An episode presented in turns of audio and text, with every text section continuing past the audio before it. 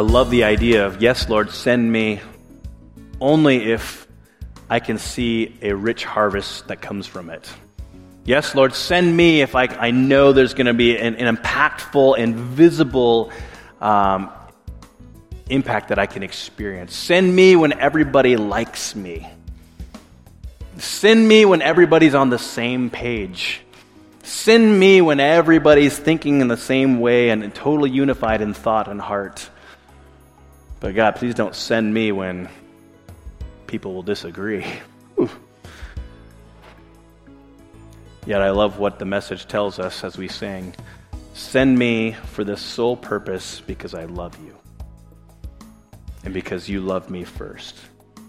It's what the Apostle Paul even proclaimed when he says, It is the love of Christ that compels me. It's the love of Christ that compels me to be faithful to the ministry that he has ordained for my life and for his purposes. Any other reason or any other motivation will wane and ultimately crumble if it isn't the love of Christ. And I love even as was read was from 1 John. 1 John 4 even goes on to say, We love only because he first loved us. So that was that was rich. Thank you. I mean I could just sit on that and let it wash over me. I pray that it washed you afresh as well. You have probably heard this name before, um, but if you haven't, let me introduce to you uh, a historic figure by the name of Sam Houston. Sam Houston uh, was had quite a legacy. Actually, he accomplished quite a bit. I mean, when we think or take inventory of our lives and maybe the things we got to participate in, the things we got to accomplish, we look at Sam Houston's life and we're like, wow, he actually was kind of accomplished a lot. Sam Houston was a governor of two different states. You know, just being the governor of one state would be kind of pretty significant in and of itself, but he was the governor of two different states. He was also a senator. He brought Texas into the Union. He was the president of the Texas Republic before it was brought into the Union. He was an honorary, uh, honorary Cherokee. So when we think of the life of Sam Houston, among many things, he accomplished quite a bit. But here's something that's even more significant about Sam Houston. One day he got saved. One day he had an encounter with Jesus, and his whole horizontal reality was radically transformed. And part of that horizontal uh, transformation that he experienced was not just that he was promised or guaranteed eternal life when he died, but we see that even while he was still alive, he got saved, and so much so that he, when he started, you know, full fledged participating in a local church context, he says to the pastor, I'm going to pay half your salary. Just me. I'm going to pay half your salary. And someone who actually knew his whereabouts and knew who he was before as well as after he came to Christ was like, why in the world would you do that? That seems ludicrous. That's crazy. And he responds in this way he says, When I got baptized, my wallet was baptized too. In other words, every facet of my life was conformed to the lordship of Jesus. Last week we talked about the use of our time. Specifically, that a healthy church member is a functioning church member, right? This morning we're going to be talking about the use of our money, the use of our possessions, the use of our stuff, specifically honing in on this idea that a healthy church member is a giving member. By the way, if you're new with us this morning, you might wonder, we always talk about this, right? And the answer is no. It's not something we talk about often.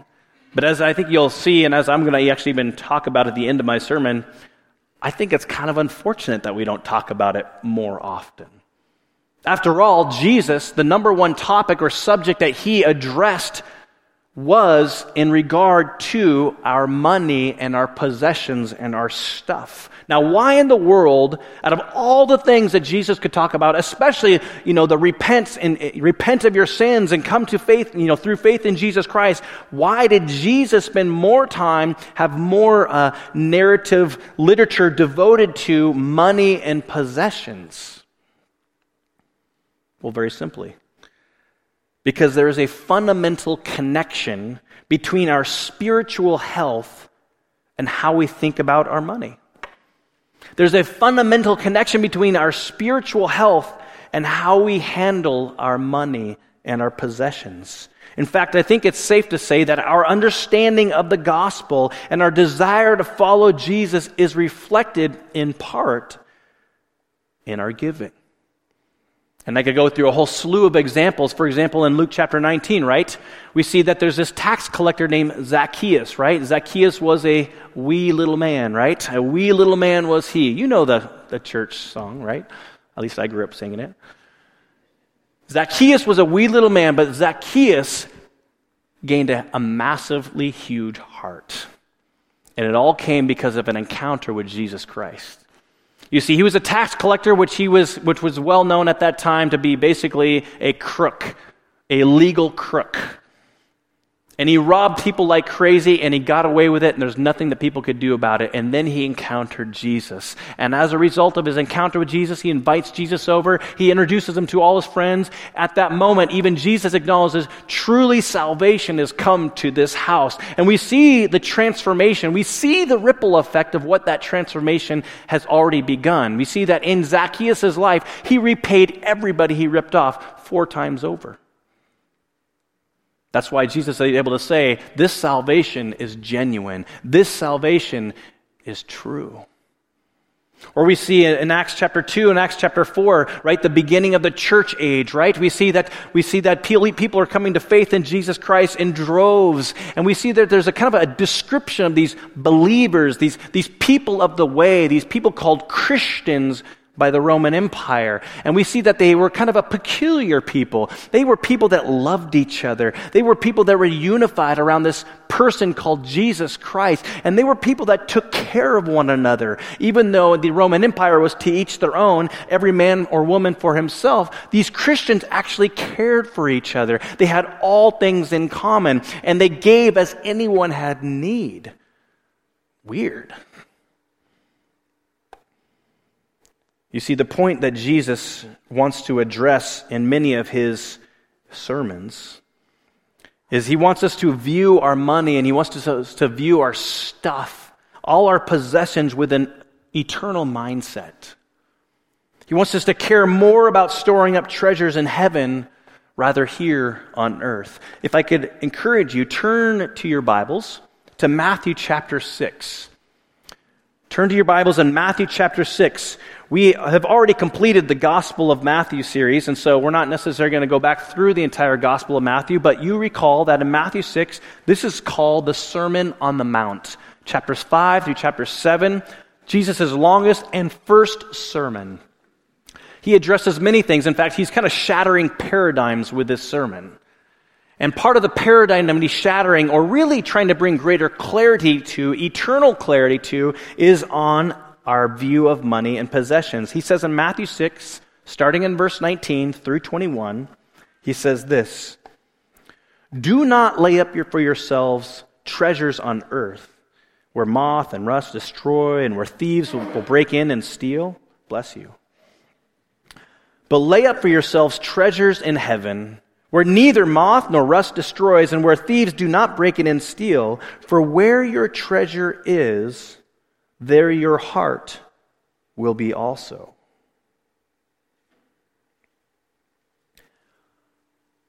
So, according to Jesus, according to Scripture, how is it that we should regard our money and possessions? What, what is the, a, a biblical understanding regarding our stuff? All that we have and have gained by God. There's seven points I want to kind of mention as a way of uh, answering those questions. And just to kind of give you a little heads up, uh, these points aren't manufactured by me. They're, they're massaged by me, but they're not manufactured by me. In fact, there's a book that really summarizes everything we're going to talk about this morning. I don't know if you've heard of it. It's called The Treasure Principle by Randy Alcorn. Randy Alcorn has wrote, it's just a short little read, but very profound. And if you have not yet read it, I highly recommend it. It's one of those things that it's good to read every year for the sake of evaluation, for the sake of reflection. And so, really, I'm kind of doing a, a summary of what Randy, among other people, have also mentioned as well. So, how are we as Christians, as followers of the way, as followers of Jesus, are to regard our money and our possessions and our stuff? Truth number one God owns everything. We could probably end the sermon right there. This is a summation point. Maybe I should have it at the end. I don't know. Knowing what I know now, maybe I should have reversed everything. But God owns everything, which means we are His, or we are stewards of His resources. In other words, what this means is that you and I are to regard our money and to regard our stuff like managers, like stewards, not like owners. Why? Because everything we have, everything we possess, everything in our charge actually belongs to God and is from God. Psalm 24 says this The earth is the Lord's and everything in it. The world and all its people belong to Him. And so, as managers of God's things, we are called to hold everything with kind of an open handedness uh, with our stuff, to be loosely, to loosely gripped on our stuff, holding it, yes, but willing and looking for opportunities to give it, not as we deem fit, but as God deems fit. Because again, it all belongs to God. And so we're basically going, God, what do you want to do with your stuff? What do you want to do with your resources? But before we kind of conclude wrongly to going, oh man, that's kind of a Debbie Downer. All my stuff doesn't actually belong to me and I just get to use it at times. No, there's actually an incredible return when we actually hold on to our things, not tight fisted, but loosely, open handed. There's an incredible return, and that return is this your joy. The Bible says that when we hold on to our stuff and when we guard our money open handedly, willing to give as the Lord calls us to give, the result or the fruit of that is lasting joy. Joy that the world cannot manufacture, but a joy that can only come by being obedient and faithful to God Himself. There is joy when we open our hands up to the Lord's bidding. Hudson Taylor said it well. He says, The less I spent on myself and the more I gave to others, the fuller of happiness and blessing did my soul become. In fact, Jesus even is, Jesus promises this as it's recorded in Acts chapter 20 when he said, It is more blessed to give than to receive. So, according to Jesus, according to Scripture, we see that the more generous we are, the more blessed we are. The more generous we are, the happy, happier we are. Truth number one God owns everything, and we are just stewards of his resources. But there's a second truth that we also need to understand, and that is this your heart always goes where you put God's money. Your heart always goes where you put God's money. In other words, the true affections and longings of your heart, what you truly value in this life, is largely reflected in how you spend both your time and your money. As Jesus says in Matthew 6:21, where your treasure is, there your heart will be also. In effect, what Jesus is actually telling us, he's saying, Show me your checkbook, show me your, your bank account, show me your credit card statement, show me your to do list, show me your calendar, and I will show you what's important to you. I will show you what you truly value in life. I will show you what you truly treasure, because your heart goes where you put your treasure. And as we discussed in the first point, what we can expect is joy when we open, hold on to our things open handedly. We can also under, we need to understand this that this is just wise counsel. This is wise investing. As Randy Alcorn will say, he says, He who lays up his treasures on earth spends his life backing away from his treasures. Think about that. Visualize that for a moment. He or she who lays up treasures on earth spend their lives backing away from their treasures one day at a time. To him, death is loss. But he who lays up treasures in heaven looks forward to eternity. He's moving daily toward his treasures. To him, death is gain. In other words, he who spends his life moving away from his treasures has reason to despair.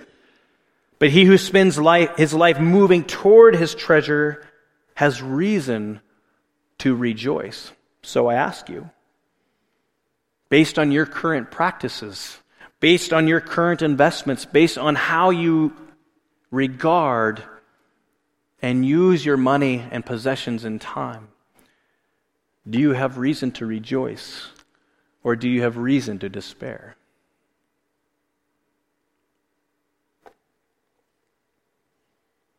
Third truth about our money and possessions heaven, not earth, is our home.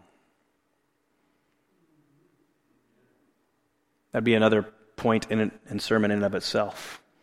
Heaven, not earth, is our home.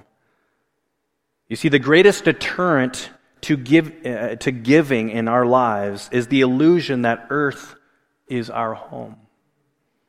That the things of this world are more important than the things of heaven. And yet, as we see in Scripture, we, this is not the mindset of one who is a follower of Jesus. This is not the mindset of, of one whose spirit is indwelling a follower of Jesus. We see in Hebrews 11, for example, all these people, it says, who are these people? All these people that are known for their faith, who were faithful to the end, even to the last breath. All these people still believed what God had promised them. They did not receive what was promised, but they saw it from a distance and they welcomed it goes on to say they agreed that they were foreigners and nomads here on earth. I love that terminology. They knew they were nomads. They knew they were foreigners here on earth. That was their identity. Conversely, Paul actually uh, kind of addresses or um, uh, exhorts in Philippians chapter 3 people that don't have this heavenly citizenship mindset.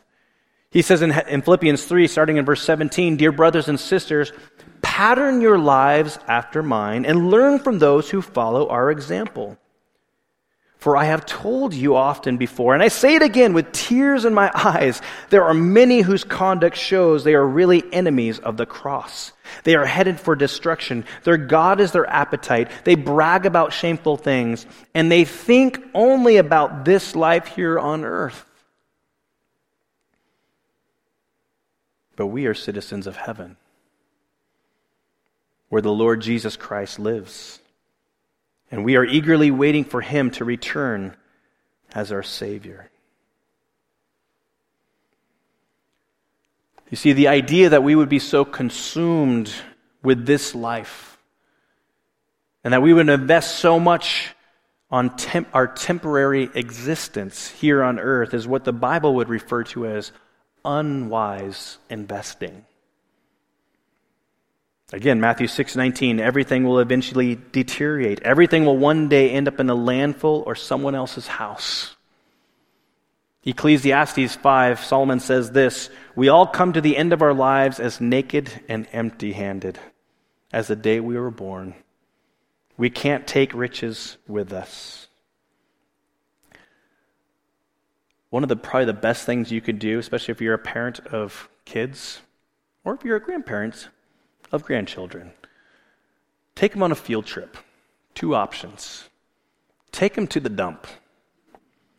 Go down 18th Street, or if you're more on the east side, go to Blue Mountain Refuge Center. Take them to the dump, and that is a great, smelly visual of where everything eventually ends up. It starts out nice for a season, a very short season at that but it eventually becomes junk. Look at the mounds, the, the small hills of appliances. They were so new at one time. They were so nice. Or go to an estate sale. That's even better, right? You get to walk in somebody else's house that is no longer their house. And you get to look at all their valuables and all their treasures. that they no longer have. And everybody else is going, five bucks, two bucks, just take it.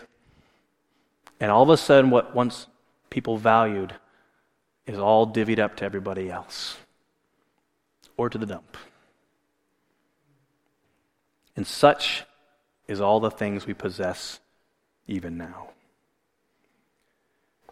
That's why I think, as Randy Alcorn encourages, as Christians, as people of the way, as followers of Jesus Christ, who, can, who care more about the things of Christ more than anything else, we need to live for the dot and not for the line. We need to live for the dot and not for the line.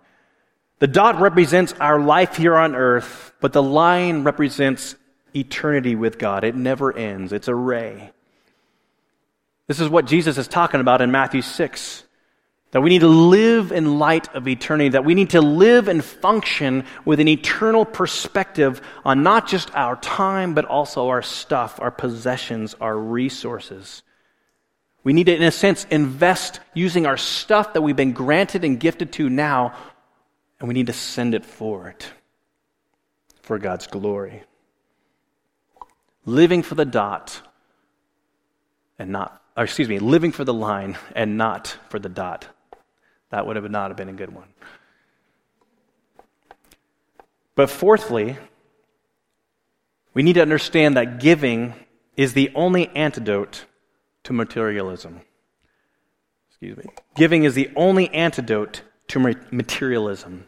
Now, there's probably multiple definitions that we could retur- refer to when it comes to materialism, but let me just summarize it or define it in this way. Material- materialism is the tendency to consider material possessions and physical comfort as more important, maybe even more life giving, than one's spiritual values. Now, of course, I'm, I'm willing to guess that most of us in here, maybe all of us in here, would, would, would be willing to acknowledge that stuff will not bring lasting joy. We're probably willing to admit that. Stuff will not bring lasting joy. And yet, at the same time, though we may know the right thing to say, we may know what is true, at the same time, if we're honest with ourselves, isn't it common to still long for that next thing? To long for that new toy. Yes, adults have toys too. To long for that new power tool, the newer appliance, the designer clothing, the bigger and nicer house, the newer car. Again, nothing wrong with liking those things. There's nothing wrong with that at all. Stuff in and of itself is amoral. Stuff in and of itself is not bad or sinful. We should never feel guilty about having stuff.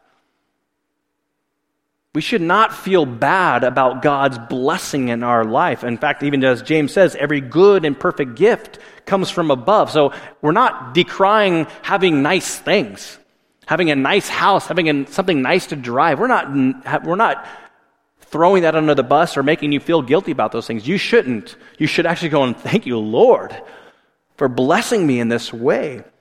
But the danger I'm pointing out here, or kind of exposing, is how easily our hearts become distracted to go after things that promise huge dividends, that promise huge returns, but have no ability to, re- to follow through with those promises. In other words, we think that if I have this, I'll be more joyful. If I have this, I'll be more content.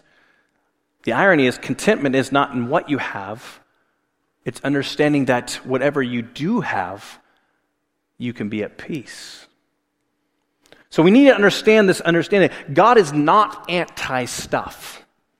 He is not anti things at all. But he is very much pro heart. He cares about our hearts more than us acquiring stuff.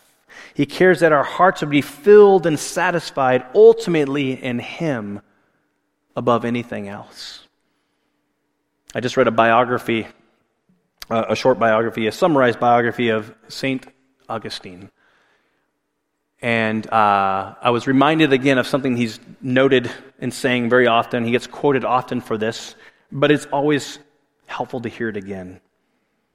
St. Augustine says, You made us for yourself. Talking of God. You made us for yourself, and our hearts find no peace until they rest in Thee. So, what is the antidote to materialism? We already said it it's giving. When we view our stuff, our money, our possessions, our resources as God's stuff, it helps us to resist the propensity of our flesh to, to, uh, to hold on to things that don't belong to us in the first place, but instead to see our possessions and to see our money as an opportunity for good. Let me ask you do, do you see everything you own, do you evaluate everything you own as an opportunity for good? Is it an opportunity to invest in the kingdom of God? A.W. Tozer says it well.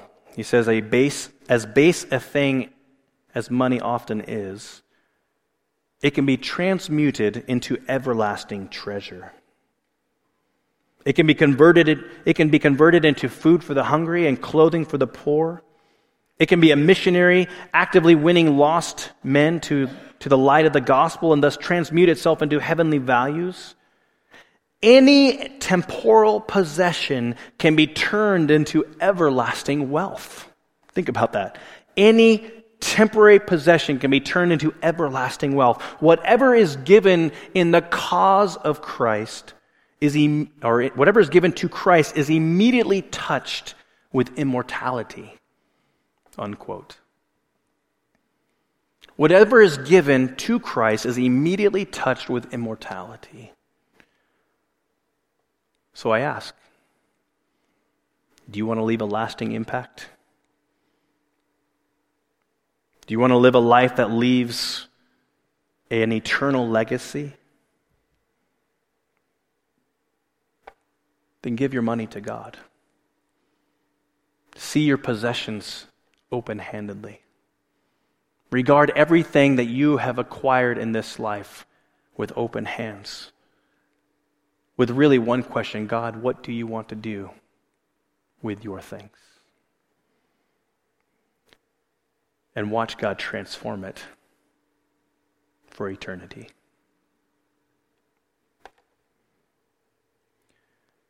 What does joyful giving look like then? What does generosity look like practically? I think first we need to understand, and this is our fifth truth. That is not it. That God prospers you not to raise your standard of living, but to raise your standard of giving. God prospers you not to raise your standard of living, but to raise your standard of giving. Let me ask you just, and I was actually reflecting on that early this morning, sitting in my bed, reviewing these notes, and I was really asking my own heart when I get a bonus, what do I think about that bonus? Oh, now look what I can finally get oh, now I can finally go pursue this or experience that. Oh, now we can actually, again, nothing wrong with those things. That's not a wrong thought. That's not a sinful thought. But I do want to challenge the thought, as I'm, I myself am even challenged by. And the question is when I get that raise, when I get that bonus, do I see that as an opportunity to be that much more of a blessing to others? Or do I see it as a way to kind of build my kingdom here? I believe that both implicitly as well as explicitly, God, Scripture tells us that God blesses us not so that we can build our kingdom here, but so that we can be a blessing to others. In fact, if you could think about it in, in this terms, on these terms, the whole idea of giving, this whole concept of giving and generosity is God's idea. You know why? because that's who God is. God is a generous God. God is a giving God. He loves to give us good things. And so he wants his children to be like himself. He says, I love to bless. I love to lavish. I love to, to surprisingly just lay in your lap, blessing upon blessing and blessing upon blessing. And I want you to be like me. I want you to reflect me. I want you to represent me. And so I want you to be a giver. I want you to be generous, not out of compulsion, not out of, out of guilt, but because you love to give. Because there's joy when we give. It's wise investing when we, when we give like this. It's just a better, more fulfilling way of life when we give like this. When we think about giving and godliness, they really go hand in hand. Giving and godliness go hand in hand. And that's why from the very beginning, we see that God instructs his people not if they should give, but really how they should give. He instructs them in the, in the manner in which to give. And if you look back even in the Old Testament, right? The, Old, the Jewish people, when they were saved by God, delivered from the hands of the Egyptians, no longer slaves for hundreds of years, but now are led out into the wilderness to a land that God had promised them. He gave them a law and he established very clearly, this is how I want you to worship me. This is how I want you to relate to me, as well as this is how I want you to relate to one another. And one aspect of our worship is our giving. It's called a tithe. Tithe literally means a 10, 10% or a tenth portion, a tenth part. Tithe refers to the first fruits of, of one's labor. And so that was just something that was instilled in the law. This is what you did. It wasn't, it wasn't a consideration. It wasn't negotiable. It was just like, this is what it means to worship God, to follow God, to be obedient to God, to be faithful to God. We give a first fruits. We give a tenth of our produce a tenth of our income. Now, granted, if we go super strict about this, actually the Jewish people gave 23 and a third of their, of their income. Because they also, they, they didn't just support the Levitical priesthood, they also supported the annual festivals that they all celebrated with, as well as they also, uh, they supported uh, other aspects, uh, the, the poor. And so 23 and a third of their income was all initially, right from the start, given to all these various components, the, these aspects. And this was, again, their worship. This is how they related to God and related to one another. In fact, God even charges, in, in, charges Israel. In Malachi chapter 3, he says, Hey, you're robbing me. And, and he even poses the rhetorical question How are we robbing you, God? What have we done to rob you? And he says, Because you have not been tithing, because you have not been faithful. Again, God owns everything. And we are managers, we are stewards of his things. And so we see, at least in the Old Testament, that there was a part of the Jewish worship was in their giving. Now, it somewhat begs the question right now, right? Is the mandatory tithe in the Old Testament something we are expected to follow today? Aren't we under a new covenant where we are only to give from a cheerful heart, as Paul talks about in 2 Corinthians 9? Let me just say this yes, with a significant qualification. Are we under a new covenant? Is the, does that mean we're kind of exonerated from this 10% tithe? Yes, with a significant qualification. Nowhere in the New Testament will you see the 10% pursued, pushed, strongly encouraged. We see in 2 Corinthians 9 that Paul says God loves a cheerful giver. He wants us not to, to give out of compulsion, but he wants to give generously from a willing heart. But it's also interesting when you look at the law in the Old Testament that even before the law was given, there was this common pattern that everybody gave from their first fruits. We see it in the Garden of Eden. Why was Cain why was Cain's offering rejected and Abel's accepted? Why were they giving an offering to God in the first place at all? From their first fruits. We see that Abram himself gave 10% long before the law was even a, a figment in his imagination. And so giving this kind of this tithe, this, this first fruits, is consistent. It's not just an Old Testament law that we've been exonerated from because of Jesus Christ, but we see that 10% was something that was just a way of life for the Jewish people. The question still remains, however, are we expected to give 10% of our wages today? Could I just say this like this? It seems to me that the implied question behind this question, if you're asking this question, is how much do I have to give versus how much do I get to give? You see, sometimes we're all about like, what do I need to do to make God happy? And then, and then I'm kind of free and clear, right? I'm, I'm not in the doghouse anymore. So I, will give my 10% and whew, I've done my part, right? Actually, the mentality, the mindset, the way of life for New Testament Christians is how much is God calling you to give? You see, yes, we are no longer under the Old Testament law. We are followers of Jesus who fulfilled the law. And as follower of Jesus who, who, who, who fulfilled the law ultimately, and therefore we fulfill the law through Christ, the question we ought to be asking ourselves is not, do I need to give 10% or not? It's the question is, Lord, what have you called me to give? It's not about percentages, in other words. It's about seeing everything we have as God's and if we are truly open handed with our stuff, he actually may be saying, 10%, I want you to give 30. 30. But Lord, I don't make as much as Joe Schmo next to me. It's okay. It's my stuff. I want you to give 30 and to bless this person. You see, when we get stuck on percentages, we're always usually kind of going to the bare minimum. And that's why the question we need to ask ourselves is God, what do you want me to do with your stuff? I think sadly and ironically, the average Christian, actually gives very little. And I don't want to go through all the stats right now, but um, in general, tithers usually make up about 10 and at best 25% of a church congregation.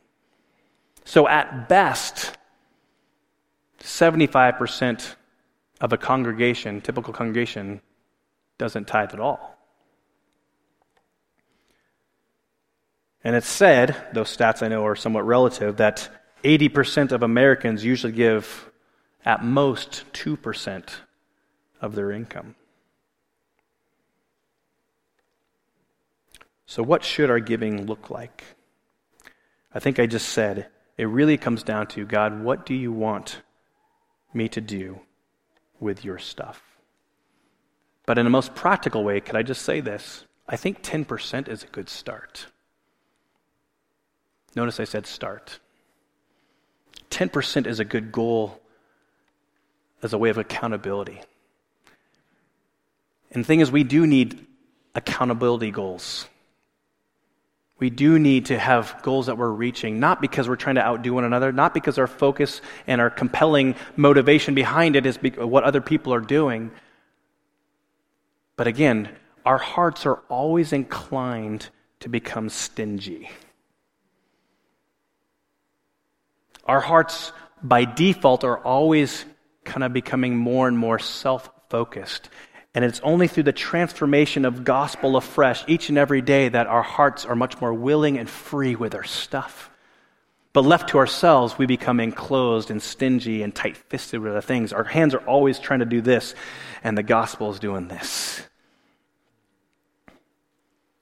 Lord, what do you want to do with your things? How can I use my money and pay it forward, in a sense, for kingdom purposes?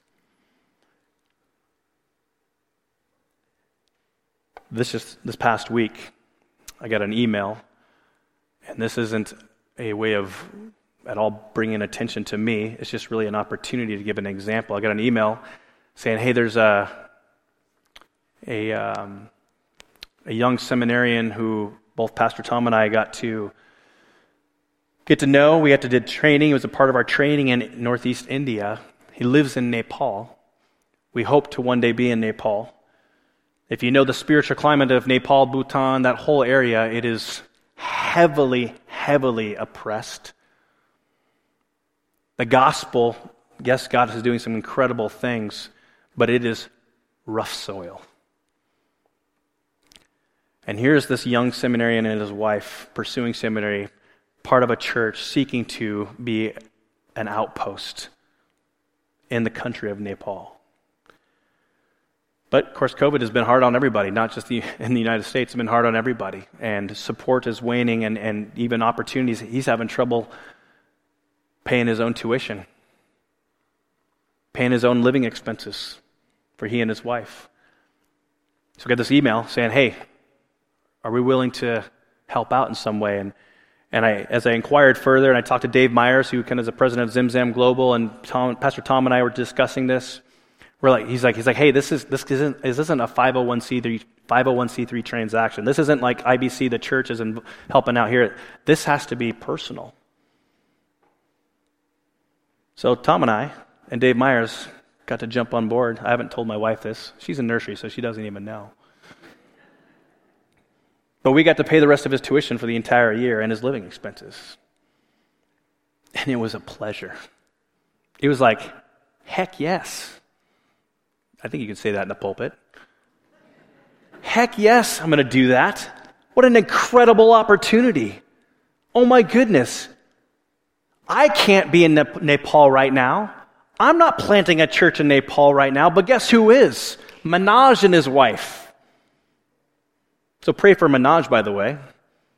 I can't remember his wife's name, but pray for Manoj because he's continuing his studies, because he wants to bring the gospel of Jesus to his countrymen in Nepal, and we get to be a part of that.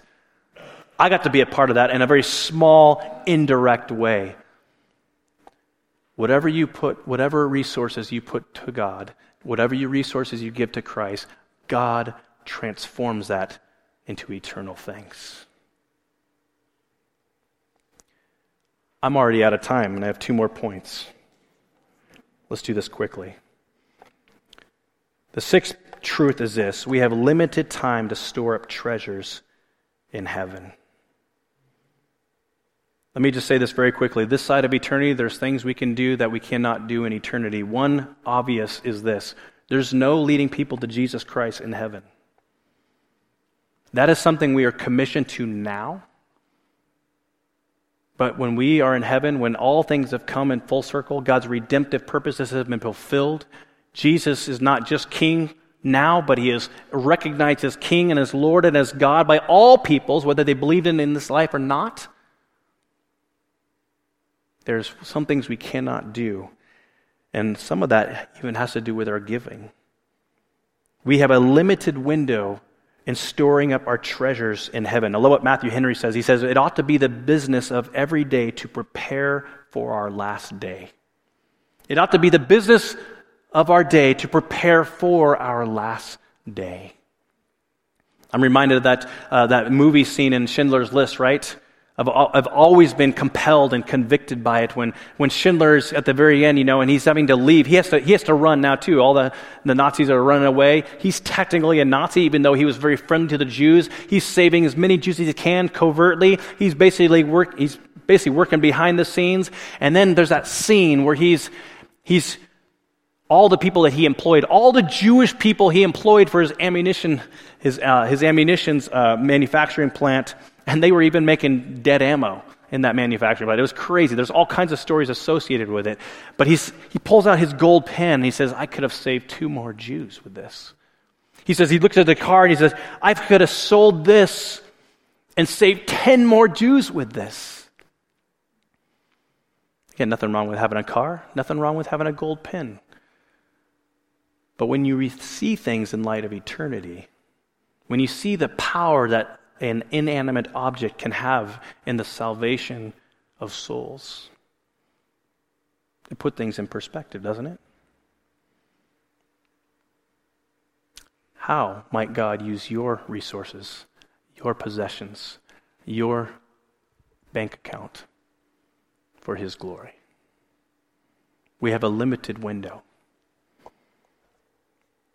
Seventh and finally, Giving should be a joyful topic or conversation, not a topic to shy away from. I think it's always kind of interesting when we think about giving, you know, we all love to boast of our experiences, right? what social media is full of, right? Do you want to know what I ate? Let me just tell you. Do you want to know what I did? Pay attention to me. Do you want to know how amazing my life is? Do you want to know how, how much of a giver I am? Whoa, wait, hold on a second. Do you know how much money I give away? Now, some people do like to boast of those things, but in general, Usually, we don't like to talk about, it's kind of hush hush when it comes to our giving. It's hush hush when it comes to our tithing. It's hush hush when we think about how generous I am. Why is that? Could it be that maybe we're not as generous as we wish we were? Or as generous as we ought to be? And this isn't a guilt trip. I think this is a discipleship moment.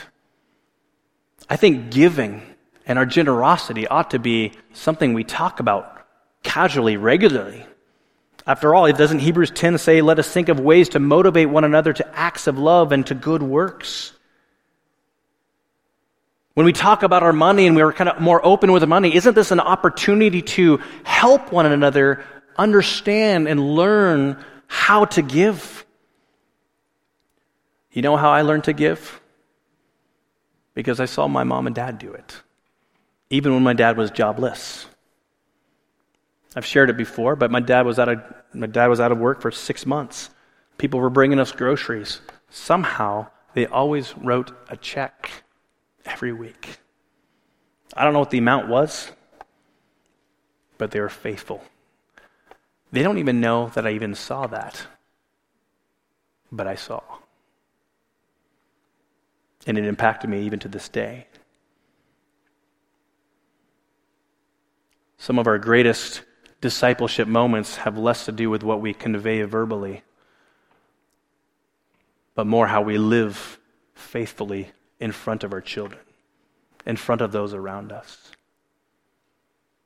Perhaps we can actually talk more openly about this idea, this topic of giving and generosity. Perhaps we can stir our generosity muscles up in one another.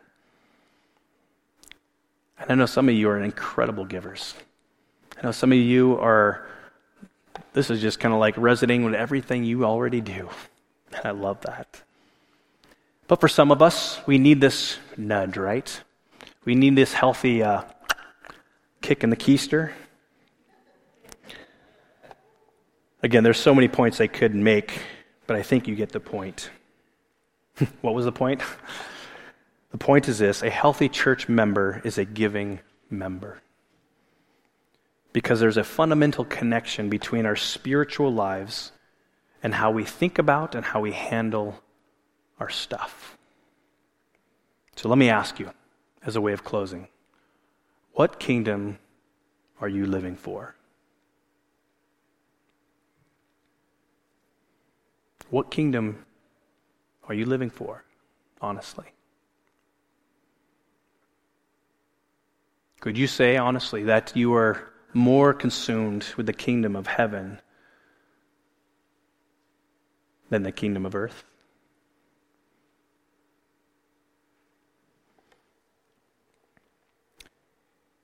The fact is, Jesus gave everything to us, did he not? Jesus had a heavenly mindset to when he went to the cross. We see in Hebrews that it says, Who the joy for the joy that was set before him, Jesus endured the cross, despising the shame. How in the world was Jesus able to have joy when he was going to the cross? Because he knew what the cross would accomplish. Because he had you in mind. Because he knew you. Because he knew his faithfulness would result in brothers and sisters, sons and daughters, filling his kingdom. The cross meant life for you and for me.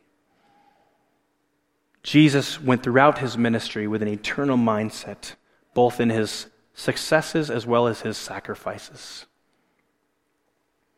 And he desires that we have the same. Heavenly Father, we just give you thanks even now. Father, there's one thing we can conclude among many is that you are a generous God. You're a God who is good and you love to give us good things. You love to lavish us with good things. Everything we have is from you. What do we have that we have not received by you? Paul asked. And then, Father, you beckon us, you invite us to reflect you by being givers as well. I pray that, Father, we as a, as a people, we as a church, as brothers and sisters in, in Christ, as sons and daughters of your kingdom, I pray that we would see and regard and exercise in a way all our stuff, all our money, all our possessions, everything we have with a mindset that says, God, what do you want us to do with your things? May we be a faithful conduit of your blessing. May we live for the line and not for the dot. May we live with an eternal mindset, even now, for your glory and to make much of you, Jesus. We ask these things in your wonderful and holy name. Amen.